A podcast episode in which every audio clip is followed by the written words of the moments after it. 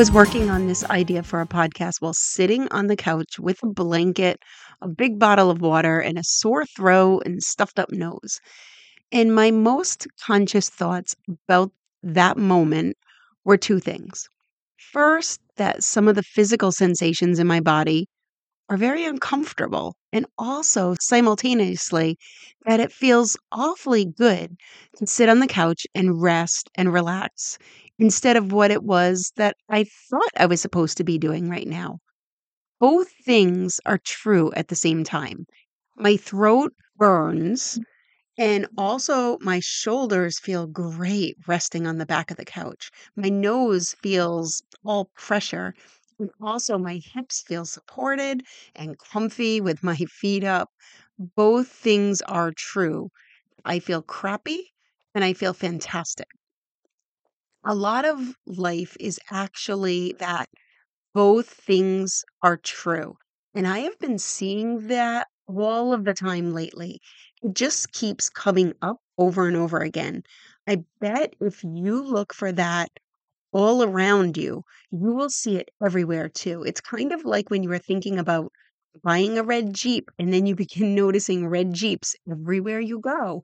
And it seems like it's thing that everyone has red Jeeps. Like there weren't always that number of red Jeeps in your life around you. But the truth is that they were always there. You just weren't looking for them. So you didn't see them. Every time that a red Jeep was around, you were just looking at or thinking about something else. You just weren't aware. And that is really a metaphor or an example of so many other things that you become aware of something and you start seeing it everywhere around you. They are examples that were there all of the time. You just didn't notice. So the both things are true is something that has come much more into my awareness. And so I am noticing that everywhere. I am sick, and also it feels great to rest. I see someone else's perspective on something and I understand it. And also, I don't give in to something that I want. I don't want to exercise, and also I decide to do it anyway. I don't like that I have gained some weight over the holidays. And I also have decided that I'm going to just love myself the way that I am. Once you start looking for these in your life, you'll start noticing it everywhere. I have found this one idea to be very helpful, especially in challenging situations, such as being upset about something that is happening in life and wrestling with the idea that just is the way that it is.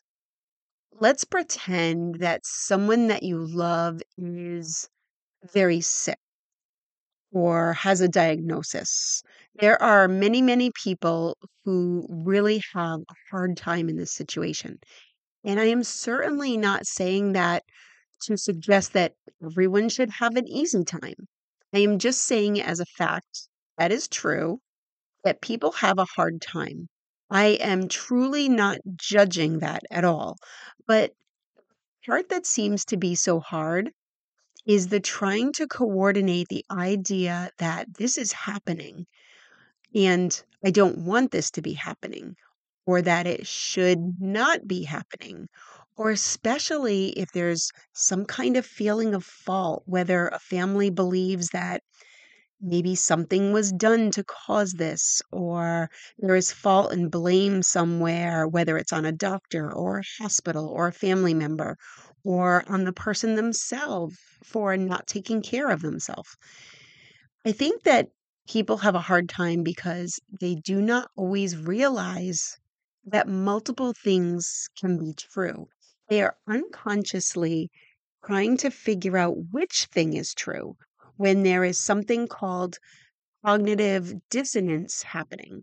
And all that cognitive dissonance means is that a person is holding two beliefs that do not match. And so there's discomfort there because they do not subconsciously believe that both things can be true. So, the idea that someone might be sick or dying, and the idea that they should not be dying or that it shouldn't be happening while it is happening causes so much discomfort and angst and anger and sadness or anxiety in a person. That is where the both things can be true could help. The thought that this is happening right now and I wish that it wasn't happening can both completely be true. Maybe the idea that it is happening and that it should not be happening are much harder to combine and get those two ideas to coexist with each other. But if you can take that step back from the second thought and change it shouldn't be happening to I believe right now that it shouldn't be happening, then you can see where you can hold both of those beliefs. Let me give you an example. If you hold the belief that my relative is sick right now and is not going to get better, and I hold the belief that this should not be happening right now.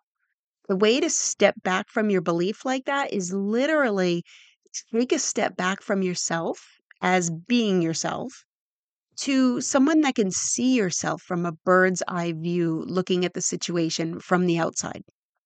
You can call this becoming your own watcher, and being your watcher can just help remove the emotion from your beliefs or perspective so that you can see that it is not a truth or a fact, but it is something that you are believing. Now, I don't mean that necessarily means that you are believing something that is not true. What you believe might be true and might not be true, but just might be your opinion or a belief that you are choosing. It might not be a fact, but a thought. Like the thought, this should not be happening. It's a thought that you keep on choosing. And that thought just might not be helping you or serving you, but you have a reason that you keep on choosing it.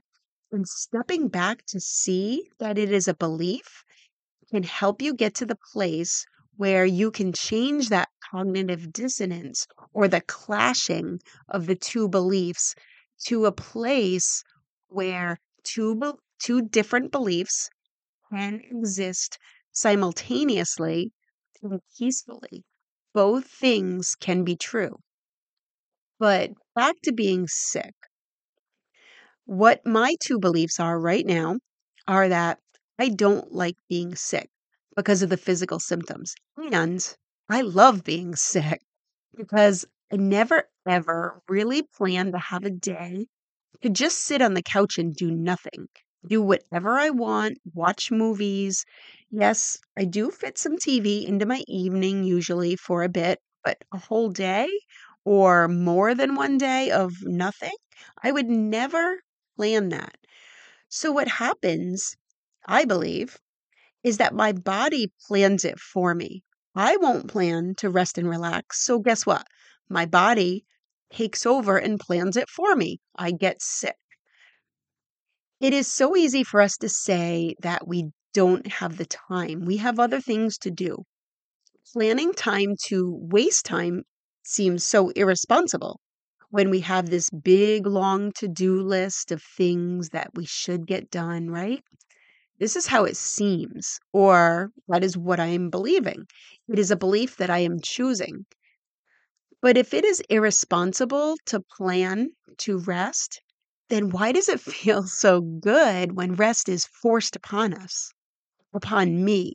Those are the moments when I really realize how much I need it, how much I enjoy it, and how much it rejuvenates me so that I'm ready to pull up my bootstraps and get back to work with a lot more energy and focus.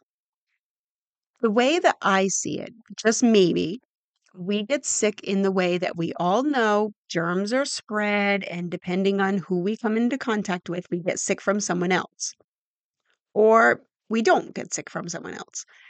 Maybe it's random, maybe it's not so random. But what if it's true that when we get sick, it is because we need to be sick? Our body is telling us that we need to slow down and we need to get some more rest. And so the germs that come into our world make us sick instead of just passing us by.